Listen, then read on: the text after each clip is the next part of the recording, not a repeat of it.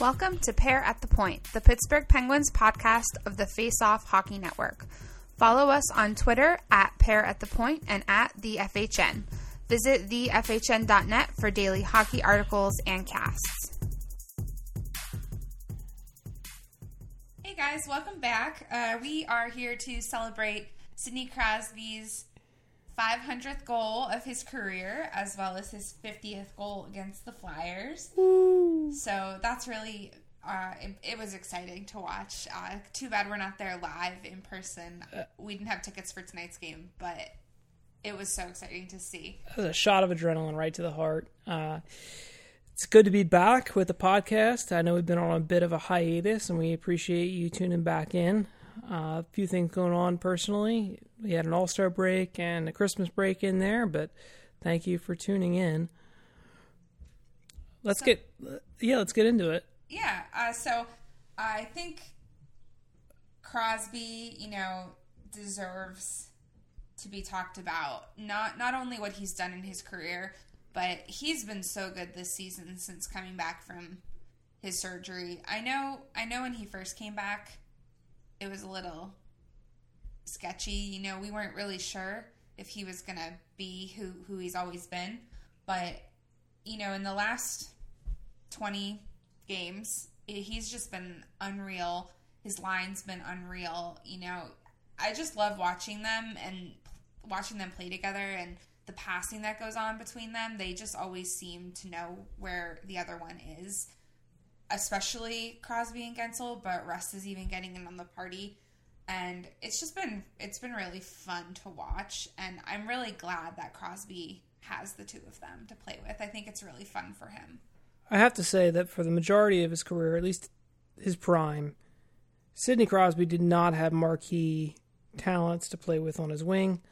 Um, it's it's not as though you know Lemieux or, or or some other greats have had you know perfect line mates throughout their career, but you know when Chris Kunitz is the best linemate you've ever had up until this point, outside of Hossa for two and a half months in 2008.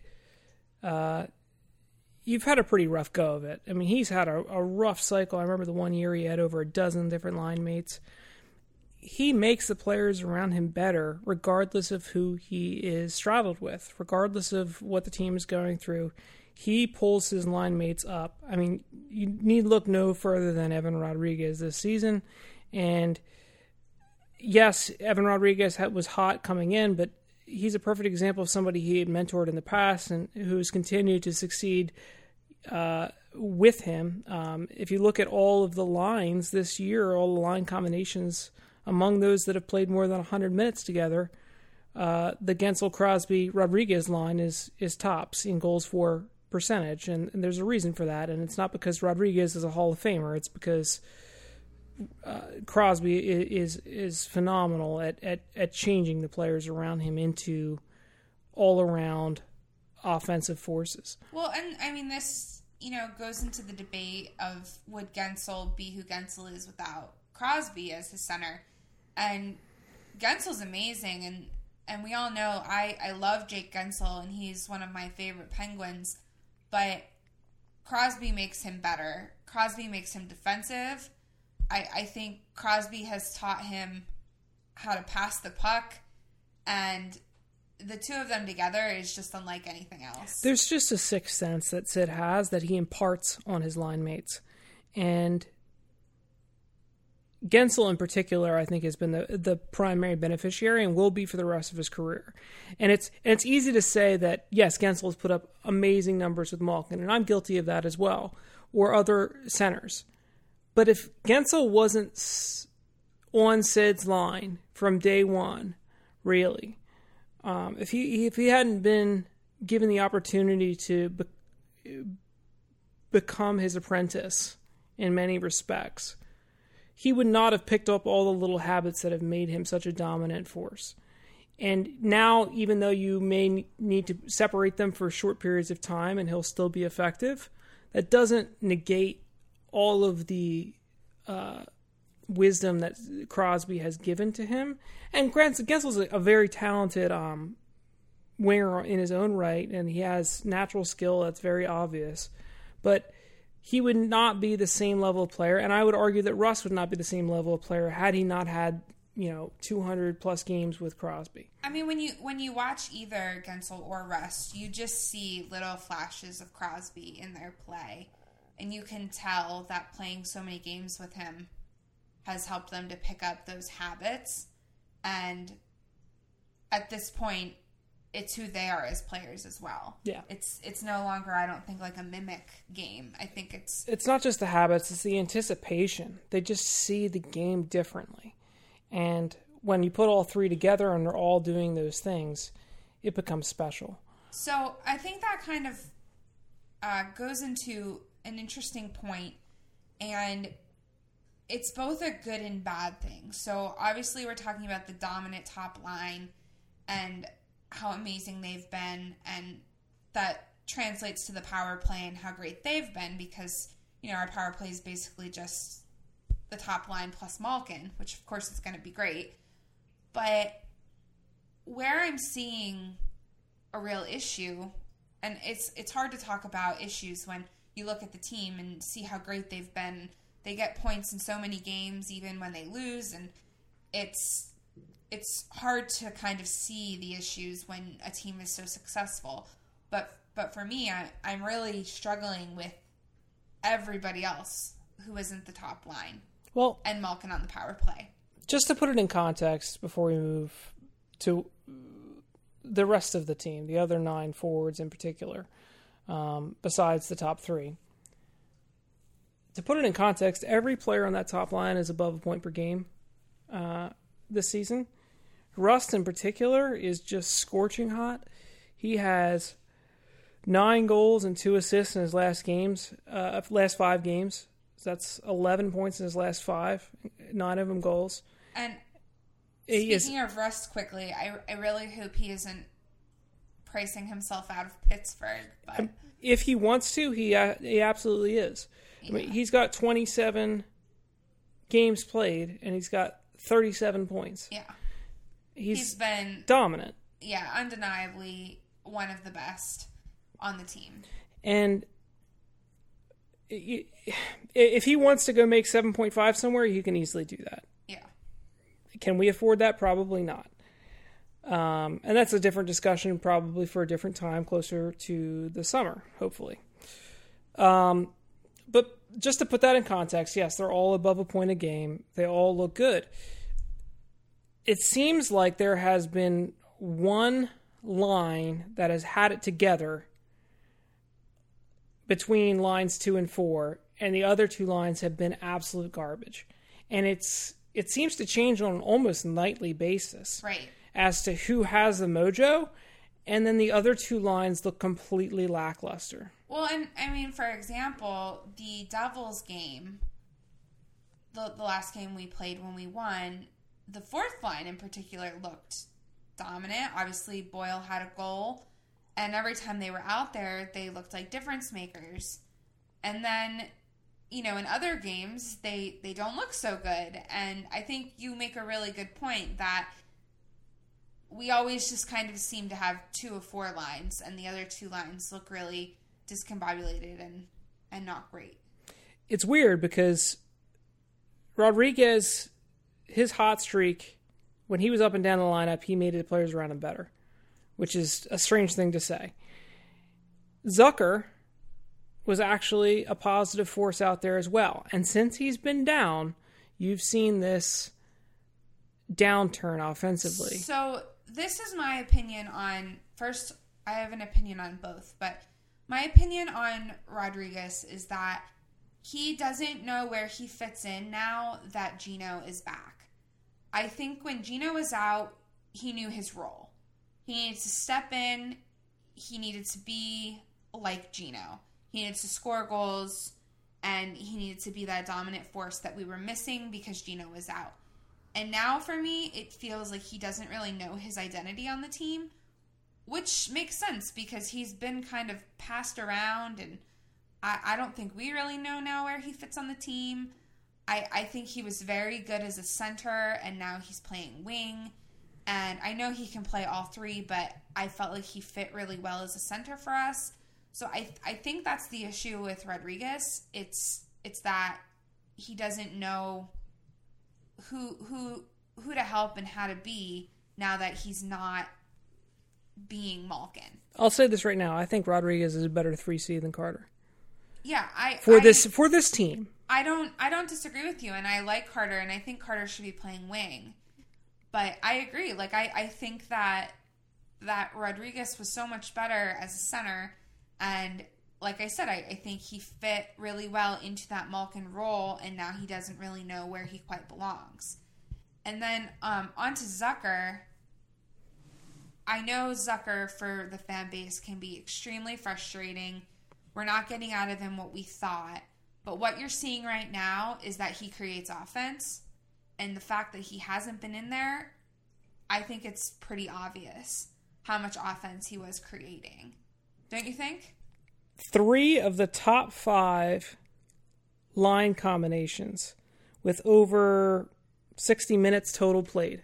And because there's been so many injuries and COVID leaves and all these other things, there haven't been many line combinations, I'll admit that. But three of the top five line combinations we have tried this season, and I had to look this up on moneypuck.com, so that's my source, included Zucker in terms of goal for percentage, which is the best way to determine how you're driving offense when Right, that person and, those lines are out there. That that's kind of my point. Even though he wasn't necessarily the one scoring the goals or even getting the assists, he was obviously creating Turnovers, he chances. was creating offense that we are now severely lacking. So, you know, I've seen a lot of people say they would love to get rid of Zucker at the deadline. Uh, they would love to trade in the off season, whatever.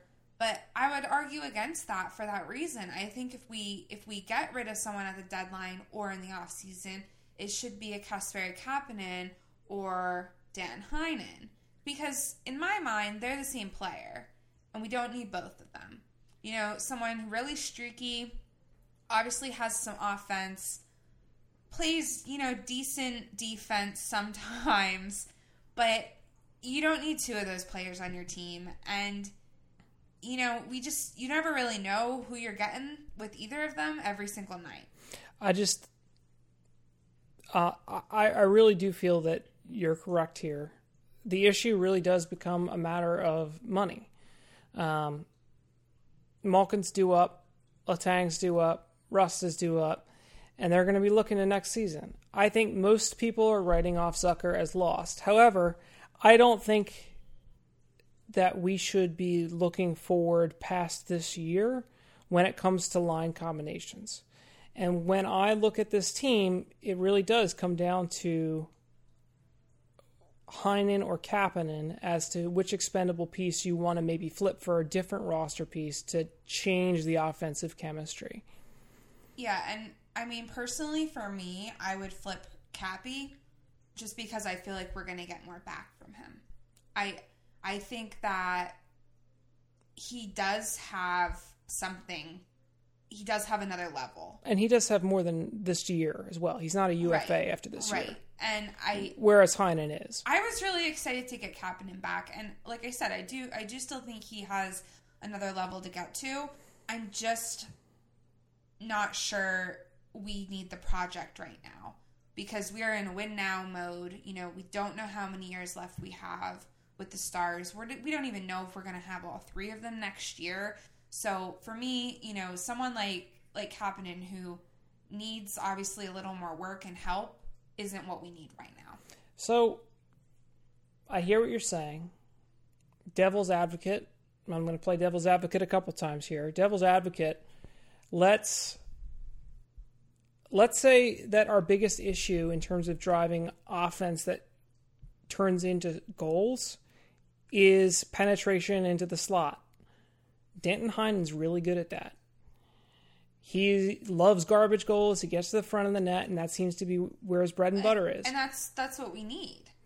But if you trade somebody like that away, I'm not. I said I wanted to trade Kapanen. so you want to trade capital. I I said I think we should trade one of Kapanen or Heinen, and if I had to pick between the two of them right now, it would be Kapanen. even though he's better defensively. I think this is the, the plus and minus of both. Yeah, yeah, I think so. Because when you have players like Simon and Aston Reese and Teddy Blueger, you know, we have really good defensive players. Put Heinen on a line like that, and they'll make up for it. It's They'll true. make up for his lack of defensive play, and he'll get the goals that they can't score. Devil's advocate for the second time, and I apologize, I, I misunderstood you. Do you think it makes sense, depending on the level of return, to not do anything? To just simply hang on to Kapanen and hope that he and Zucker and the other forwards can get Are it together? Are you talking in the trade deadline or Yeah. in the offseason? Uh, the trade deadline. So I think, well, what I think and what's going to happen are probably two different things, and this this brings up, you know, kind of our third point. and it's rumored that the Pens aren't going to do anything in in the trade for the trade before the trade deadline at the trade deadline, and I kind of am torn on this because I like it because I'm used to like the Jimmy Rutherford era where like it was a roller coaster and you never knew what was going to happen. And it, it's nice to have the full team this early and then be able to get it together and sync up and get chemistry. But at the same time, I look at the nine forwards who aren't Crosby, Guentzel, and Rust, and I'm very concerned about that secondary scoring in the playoffs. Does it make sense to you to trade one of the defensemen for a forward? Yes, I've always wanted to trade one of the defensemen. I want to trade Marcus Pettersson, and it's not even for the same reasons. It's not because of the reasons it was six months ago when I hated him because he was like floundering and flopping and falling. And for now, right now, it's just because P.O. Joseph is the same player, and P.O. Joseph is ready. Would it make sense to trade Marino instead? I would also hear offers on Marino. Marino has been one of the biggest disappointments for me. He's been bad He's this year. not been good. Lots of turnovers, getting walked I honestly, slower than he's been. I think we could get more from Marcus Pettersson. Even at that cap hit, you really think? Yes. I Look at their play this year. I don't know. I, I think Pettersson's right now the better player, and I got to look at what's on ice right now, and it's not it's not Marino. It's not even close, really. Marino's been a dumpster I, but fire. I'm saying, I don't you think we can get more for Marcus Pettersson in the trade market? when you look at their cap hits, I think Well, I mean, it's questionable. I don't know. feel like I don't know. I feel like a team who really needs a defenseman I'd be I'd be listening to offers on both of them, and tell you the truth, I'd be listening on Brian Dumoulin Oh yeah, I'm Because- with you on Brian Dumoulin. because if if we're going to re-sign Chris Letang, and by all rights we should for at least two years, uh, despite his age and despite all the things working against him.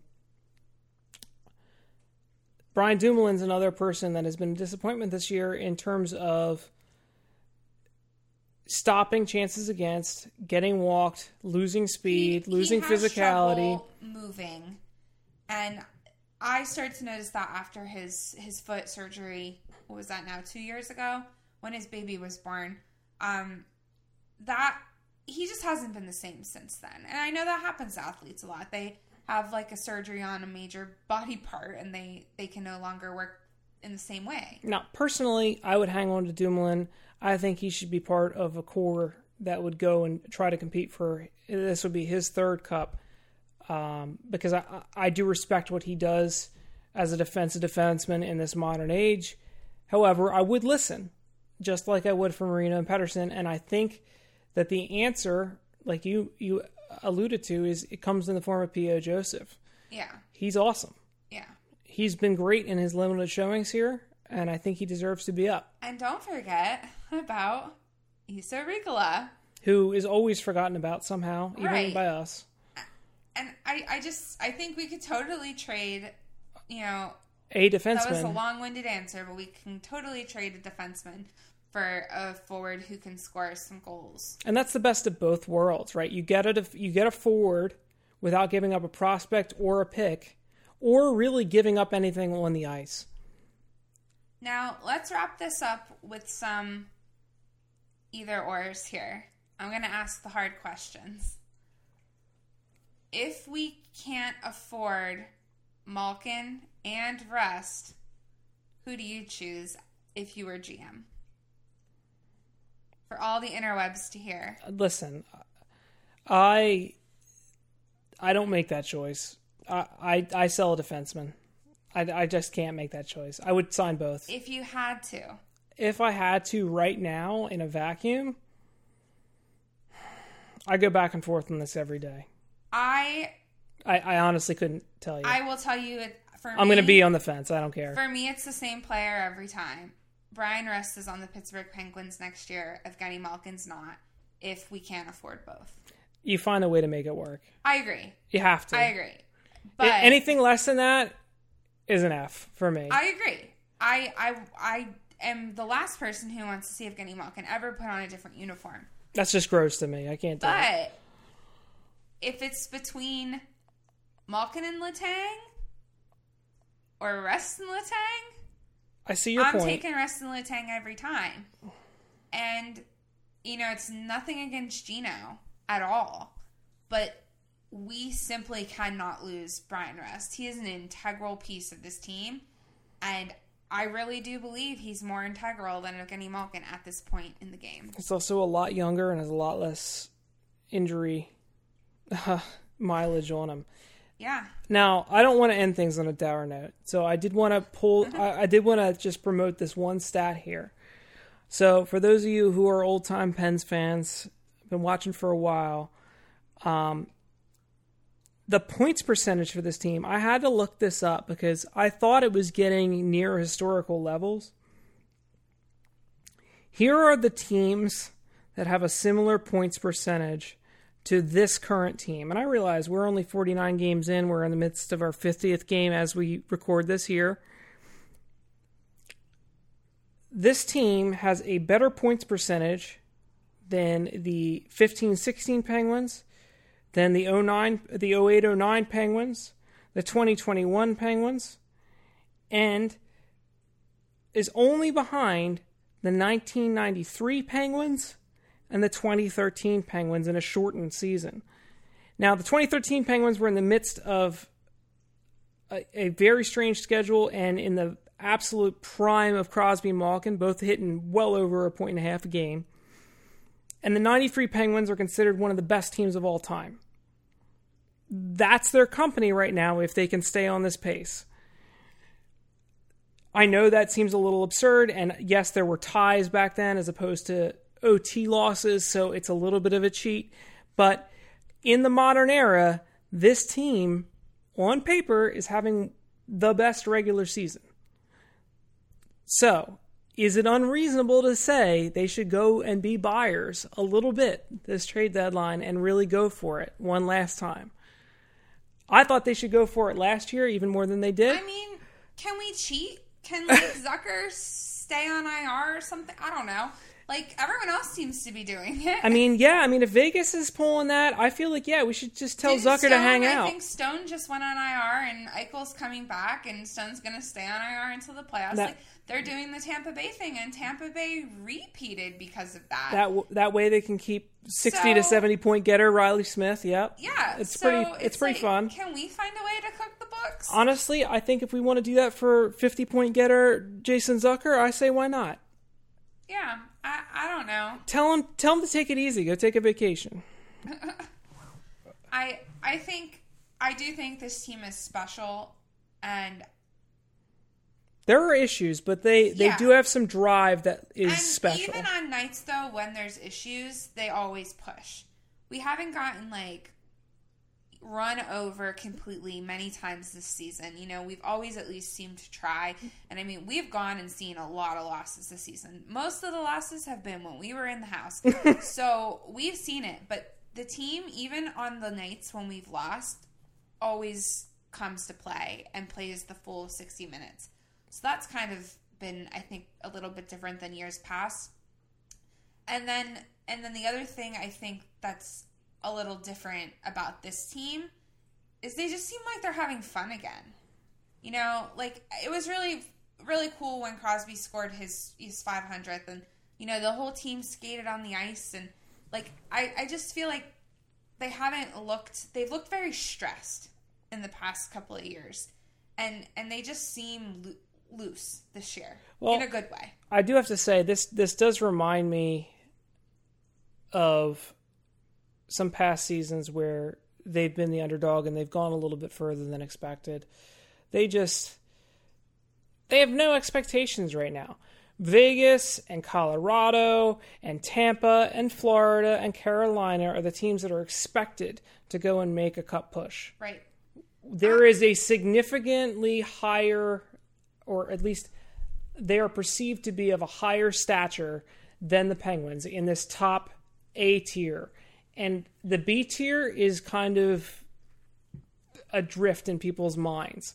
So they have some room to really swoop in and, and take advantage of that. I, I think ultimately what's going to be will be because of the matchup. I think that, you know, it all depends on where we end up in the standings. I think that's pretty important this year.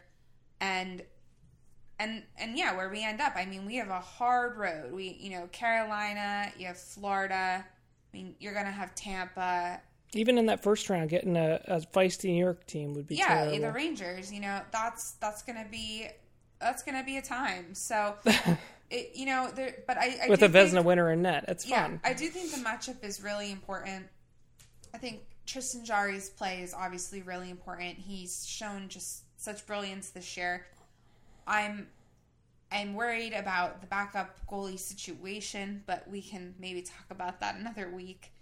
Uh, what, what what's going to happen with that? That's another you know thing we should maybe think about with the trade deadline, depending on Louis Domingue and what's going on with his injury. I know he's on IR as well, so you know there there's a lot of moving parts, and and we'll probably have a more in depth episode about the trade deadline as it approaches. But yeah, I think ultimately this team's cool, this team's special, and Sidney Crosby scored his 500th goal tonight. So that's really exciting. Number, Against the Flyers. number one reason I am optimistic for this offseason, there is no New York Islanders Yes. team there to stop us. Yes. No New York, New York team, New York Islanders team can can at least beat us, sweep us, whatever. Uh, so that that is good. I will agree with you on that. So something different this time. But I think that is all. We just wanted to pop on and you know talk about Sidney Crosby because he's the best. But uh, I think that's it for us tonight. We appreciate you continuing to listen, and apologies again for the break. Um, go Pens. Yeah, and uh, always catch us on Twitter at Parrot the Point and at the FHN. Bye. Bye.